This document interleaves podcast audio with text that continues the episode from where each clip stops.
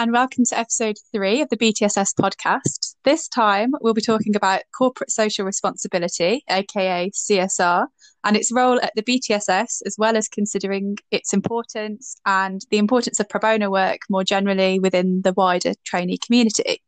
So my name's Amelia, and I'm delighted to be joined by my fellow trainee and committee member, Natasha. Hi, everyone, I'm Natasha. Before we get started with today's episode, as ever, if you've got any questions about the episode or if there are any more topics that you'd like us to cover, then please do get in touch via our Instagram or our website. And I've put links to both in the description. And if you've not yet listened to our previous episodes, then please do go back and give them a try as well. This episode is slightly different in that it's not going to necessarily revolve around the training contract itself per se. Um, we thought we'd discuss how CSR functions within the BTSS before moving on to considering its wider importance in the legal industry and the challenges facing trainees who want to get involved. But first, let's hear more from Natasha. So, for the eagle eyed listeners out there, you'll know that this is the second Natasha we've had appear on this podcast. So, Natasha, for our listeners, can you tell us a bit more about your role on the committee? Of course. So, I'm the Charities and Corporate Social Responsibility mm. Officer.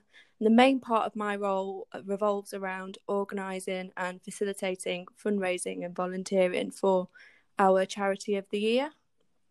And this year, I've also worked with Birmingham Law Society's Pro Bono Committee regarding pro bono work. So, our charity of the year this year is Let's Feed Brum, which is a fantastic local charity. Um, you might have heard of them already. They're a, dedicated group of volunteers which provide essential supplies, food, and friendship to homeless individuals every night of the week in uh, Birmingham, and they also have a breakfast club on Tuesday mornings. One of the reasons that we as a committee chose Let's Feed Brum was the fact that you could volunteer with them and it didn't require a lot of training in advance it's pretty much the case that if you do want to help, all you have to do is turn up on the day. Going out and providing people that really need it with hot food, a hot drink, which, you know, they might not have had at all that week, and just giving them someone to talk to. I think friendship is like a real key part of volunteering with Let's Feed Brum. And I know that in their WhatsApp groups, they're always talking about, oh, have you seen so and so today? He wasn't there. So it definitely is like forming a, a, community, really. And it's so rewarding to to think that you've been able to help. And it's so easy to do. Like most of the walkabouts that they do are around 6.30, 7 in the evening. And it's usually for an hour to an hour and a half. So it's a really easy thing to do once you've finished work, uh, which is what I did, and just just pop down to the meeting place. And if anybody does want to get involved, then do feel free to email me. I'll give you my email address at the end of the podcast. Yeah, they're such a great charity, um, and you've done some fantastic work with them this year, which we're going to come on to. Um, but firstly, as with the rest of the committee, COVID was a huge spanner in the works in terms of what we'd planned to do this time last year, really, wasn't it? When we were applying for yeah. our positions, the elections, and yeah, just crazy to think how much COVID. We didn't really even anticipate it at the time. I don't think when we were running for our positions. Um, no, not at all. We were elected, and then I think it was like the week after. Then we were in lockdown suddenly, so the whole landscape of our roles just changed drastically, really, overnight almost, which is crazy to say considering COVID's been going on for so long now. But anyway, so how has COVID affected your role then over the past year? Well, my role's been quite different this year in comparison to the previous year because um, my understanding last year was that the fundraising focused mainly on the charity raffle, which was held at the ball at the end of the year. And a big part of the role, sort of pretty much from when you were elected, was sourcing prizes for that raffle. Whereas obviously we haven't had the ball this year. Um, so I've had to look at different routes for fundraising. So, how has fundraising had to adapt then for the BTSS? Well, for the most part, it's been virtual. So obviously, when we did our sort of proposals for the committee and what we hope to achieve in our year, most of the fundraising activities that I'd suggested and hoped to put into place were activities that involved us being there in person. So I think one of the ones that I really wanted to do was a sunrise hike up Mount Snowdon as a sponsored event. But obviously, we couldn't do those kind of things because of the pandemic, and we had to look at virtual fundraising. And it was quite tricky because obviously the social secretaries were organising virtual events, and everybody, I think, probably by sort of April, May, was quizzed out, and there was a bit of uh, reluctance towards attending too many virtual events. So this year, more than any other year, I think there's been a lot of collaboration with incorporating charitable elements to other events so as not to overload our committee members. Yeah, and I think the challenges you faced have been faced across the board, really, with charities and their own fundraising teams. Um, I think, yeah, as you said, like a lot of people, you know, after the, after lockdown one, just can't stand the thought of doing another virtual quiz. So, you know, that was really popular at first, and a lot of charities mm-hmm. had great success with that. But then it's like, well, what do you do next? But so, so how has Let's Feed Brum been affected by this as well? Well, they've been affected quite a lot because they used to have a soup kitchen which they would have every night of the week and homeless individuals or vulnerable individuals who needed support food clothing would go to that one particular point and they would all socialize there together. It was a pl- it was a hub basically where they could chat to individuals they could make sure that they had enough toiletries enough clothing all of that sorts of things. Whereas obviously when covid hit that couldn't take place anymore. So they adapted and they decided to do walkabouts. So basically, the volunteers split into groups of about three or four, and Birmingham City Centre was split into zones, and they basically walked around those zones and whoever they met along the way who needed food or toiletries or clothing, uh, they would help. So that was one of the the main ways that they've been affected and it obviously affected their Christmas event because normally they have a, a sit down meal, and this year they had to do a Christmas takeaway event instead. So it has affected them, but they've adapted really well. But it's not all doom and gloom, as you say. Organisations have had to adapt, and you've had to adapt in your fundraising approach. And you've, I know, like from first-hand experience, being on the committee, that you've worked really hard and you've achieved some really great things with your role. So, what have been your personal highlights this year? I think one of the highlights was the BTSS Bake Off. Um, so that obviously involved working with the social secs, which was really nice to have a collaborative approach and, and to be able to work as part of a team and to be able to coordinate the fundraising element to that event, which was a huge success. Um, due to their dedication and promotion of the event, it really was a team effort, I think. And we managed to raise over a thousand pounds at that event. And then the other one that really stands out for me is the uh, 24 hour festive feet. So I don't know if you saw it on our Instagram, but if you haven't, you can certainly catch the highlights on there. But it was eight committee members um, all took part in exercising for a collective total of 24 consecutive hours to raise money for Let's Feed Brum. And it was hugely successful. With anything, I was slightly worried at the outset when I thought about this idea would people like it? Would people get engaged with it? And I was really overwhelmed and pleased by the support that we had. Um, we managed to raise £1,233 through that event. And again, it was great because it was a collective event. It was working with other members of the committee to, to really pull it off. Yeah, and I think it's testament to the trainee community as well that they're still engaging with charity events and that CSR in this form at least you know it's still at the forefront of their minds and it's not just been left behind and forgotten so i think it is a real all-round good effort from everyone involved so now we're going to move on to the second half of this episode and consider the wider role of CSR in the corporate and legal community. So CSR is something that most, if not all, trainees will have heard of or perhaps been involved with in some capacity. But Natasha, what, what does CSR look like in practice and how do firms approach this? So firms have lots of different initiatives. For example, some firms have charity events that they run throughout the year um, for all of their employees to get involved in. Other firms have pro bono targets. Some firms have designated volunteering days where their employees can go and help at different initiatives that they want to get involved in. And larger firms even have CSR teams or officers which are responsible for managing this aspect of the business.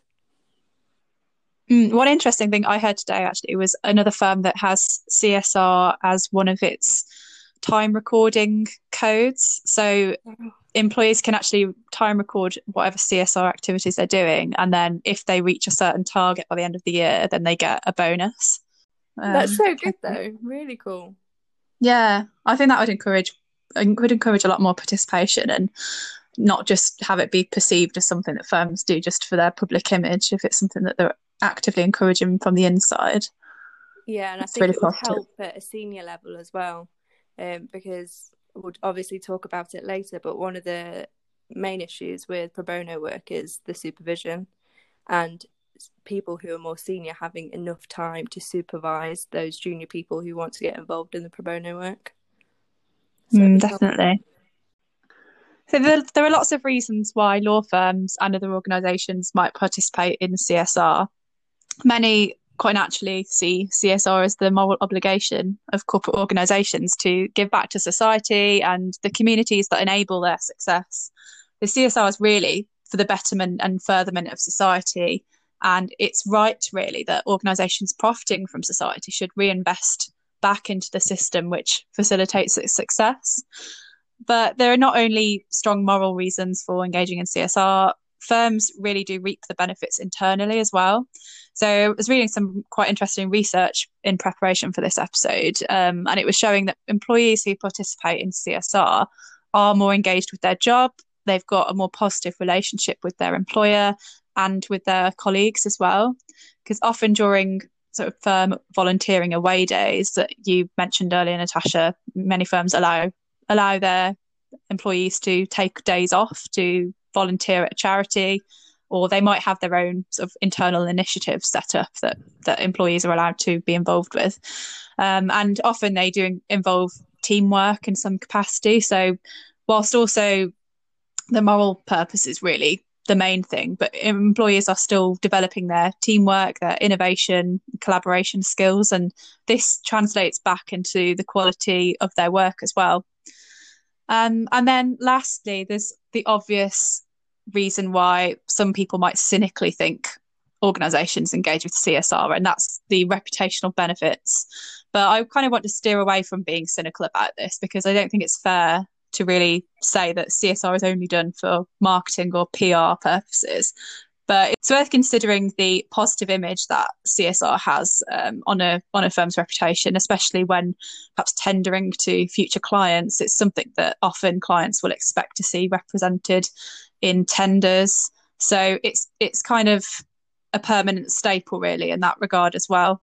So let's move on to consider as well the importance of pro bono work. And this is fascinating to me because I, certainly from my experience when I was at university, um, pro bono work was really highly encouraged at the university for students to participate in, not only for their own um, work experience. It's a really great way to gain that that work experience without having to necessarily be at a firm but also I think the the fundamental principles of pro bono and why that's so important for lawyers. You know, access to justice is at the heart, I think, really of what what lawyers are about.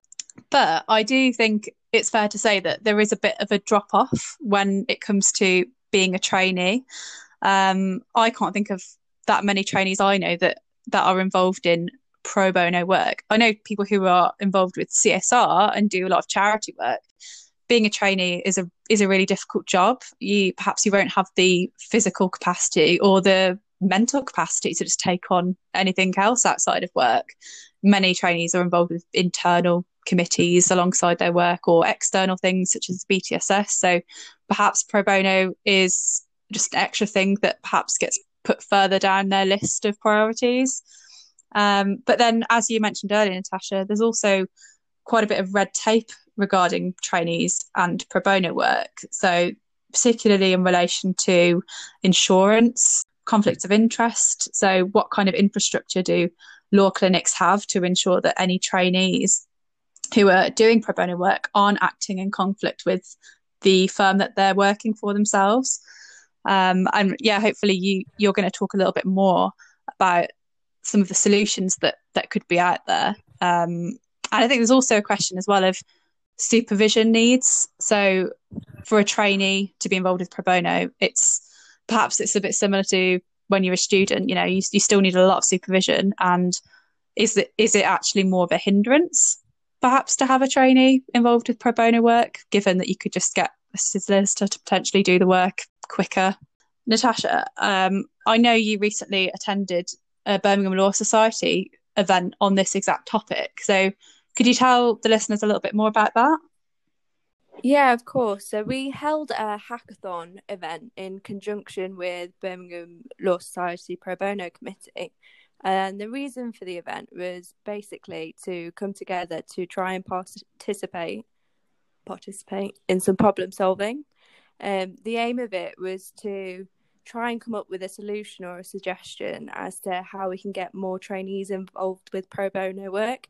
Because, like you say, it was recognised that there does seem to be a drop off when it comes to trainees participating in that kind of work. And I do think supervision is a key element of it. And I think perhaps one of the big differences between university and being a trainee is probably, I don't want to offend all of our student membership, but you do have a little bit more time, I would say, and a little bit more flexibility around when you can engage with pro bono work. Whereas I think being a trainee, sometimes you might work longer hours, um, sometimes you will have more rigid hours, and pro bono work might need to take place at a particular time of day. So I think they are challenges, but I do think they're things that can definitely be overcome. The event itself was held the 2nd of November. The first event was to discuss exactly that, to discuss those challenges and to introduce our panel. So uh, that was obviously myself. Um, it was Rachel Sutcliffe, who is another trainee solicitor at Anthony Collins Solicitors. Amy Tabari, a corporate social responsibility manager at Gowlings, and Michael Bates, who's the head of services for Birmingham Central England Law Centre. The, the main barriers that we identified were one, supervision, uh, two, time, having the, the time to to work on something like that when a lot of the time as a trainee you're constantly gaining new skills and being Im- immersed in areas that you uh, don't necessarily have that much knowledge of at the outset. And I think that there is a perception that adding a pro bono work to that, where again you're in an unfamiliar environment and you're trying to build similar sort of skills, and that it was just a bit too much, really. Mm. that was the main thing that they that they highlighted. And I guess it's also uh, a good thing to reflect on the fact that just because trainees aren't necessarily engaging in pro bono work during their training contract doesn't mean that it's a write off forever. It's perhaps something that you know you you are more equipped you've got more capacity, more expertise and experience to be more involved with it once you are qualified.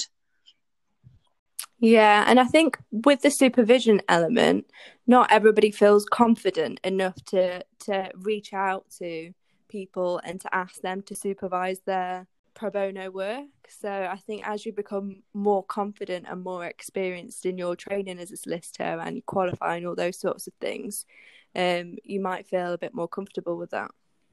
Yeah. So, what were kind of the proposed solutions then that that trainees put forward during this session? So, there was a few different proposals that were put forward. Um, one of them was basically about increasing social media presence and trying to promote pro bono work within the legal community and making it more accessible for trainees so that they're aware of the projects that required help. So that was one of the, the key proposals. And that actually highlighted the fact that people might not be aware of the Birmingham Pro Bono Network. Um, you can follow them on Twitter at, at Brum Pro Bono and you can follow them on LinkedIn through Birmingham Pro Bono Network. So that was an initiative that was set up by Rachel Sutcliffe, who I previously mentioned was uh, part of Birmingham Law Society's pro bono committee, and her colleague Misha Howell, um, they set up the pro bono network as a social media platform. So it's on LinkedIn and Twitter, and it's to raise awareness of pro bono initiatives that are going on in and around Birmingham, as well as other opportunities that people can get involved in. So if you're interested in pro bono work, that's definitely um, a great source of information, as well as the Birmingham Law Society actually have a section on their website about all of the opportunities that are available for pro bono work. So if you are interested, then make sure you check that out as well. So, were there any other solutions in relation to those red tape issues that I mentioned? Well, there's a really good idea which the um, the panel absolutely loved about setting up videos, uh, basically like an instructional how-to type webinar that can be used at law centres and perhaps publicised in other places that so that individuals who have a particular problem or need help on a particular issue can follow th- these webinars. Um, and then that will solve the problem in terms of supervision because yes the the video itself would need to be supervised um, but that would only probably be be once one check of the video and then it's there for everybody to use who needs it.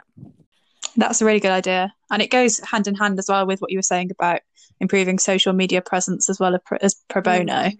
having more accessible resources out there for people is is also going to be key in this digital age definitely there was one team which put forward the idea of having a platform which law firms could sign up to to participate in pro bono work. Um, it was quite similar to LawWorks, which has a volunteering site uh, where they publicise the opportunities um, or publicise the projects that need need support.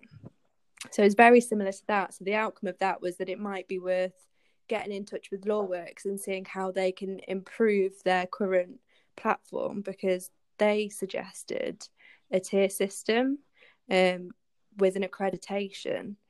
And like the, Duke of Edinburgh Bono. Is that what the Duke of Edinburgh system is? I don't know. I don't know. I didn't do it. I wasn't one of those people, but I know there was like gold, silver, and bronze, wasn't there? I think so. But I'm pretty sure it was the um, bronze, silver, gold system, and the panel did think that that would be a great way to improve the LawWorks platform and might encourage smaller firms to get involved. Mm. Well, lots of interesting ideas floated around. Um, mm. And yeah, hopefully this has been interesting for listeners and given you some food for thought. And yeah, I think just the overall message really is that it's it's almost in trainees' hands as well, isn't it? What how much they want to get involved with CSR and pro bono yeah. and perhaps it's sort of up to them to take the initiative to inquire internally because I know a lot of firms do pro bono work internally, and that's that almost solves the the supervision issue because mm. if it's internal, then that's an internal problem, isn't it? And it also solves the conflicts point if if trainees are doing pro bono work internally. But I think a lot of firms are, are bad at actually advertising which what pro bono work they're doing amongst their staff. So I think yeah, it's it's almost on the trainees to kind of seek out those internal pro bono opportunities. Yeah. So I think that is all for this episode. So do check out our AGM, which is coming up next month. So you can find out about the upcoming election on our website, find out about the different committee roles. And if you're interested in running for a role yourself, then do feel free to come along to our cocktail event next week, and you can hear more from the committee members about their roles. If um, there are members who won't be able to attend that event and they have any questions about the charity and CSR role, that they can email me uh, at the BTSS charity and CSR at outlook.com email address. And I can answer any of their questions there. Great and yeah, if you have any any questions for any other committee members, then um, feel free to message them on, LinkedIn as well. I'm sure they'll be happy to answer any questions that you have. And yeah, I think that's it then, Natasha. We're free to sign off and probably get back to work. I do need to it. do that. uh, well, thank you so much, Natasha, for joining us today, and thank you everyone for listening. Hope you found the the episode fascinating as we did. And yeah, if you would like to become a member of the BTSS, do check out our website and you can find out about how to become a member. We've got the new six month memberships uh, kicking off next month. So, perfect opportunity to become a member if you've been thinking about it and not ready to take the plunge. Now is the time. So that's that's all from Natasha and I. Thank you very much, everybody, and goodbye. Thanks, everyone. Bye. Thank.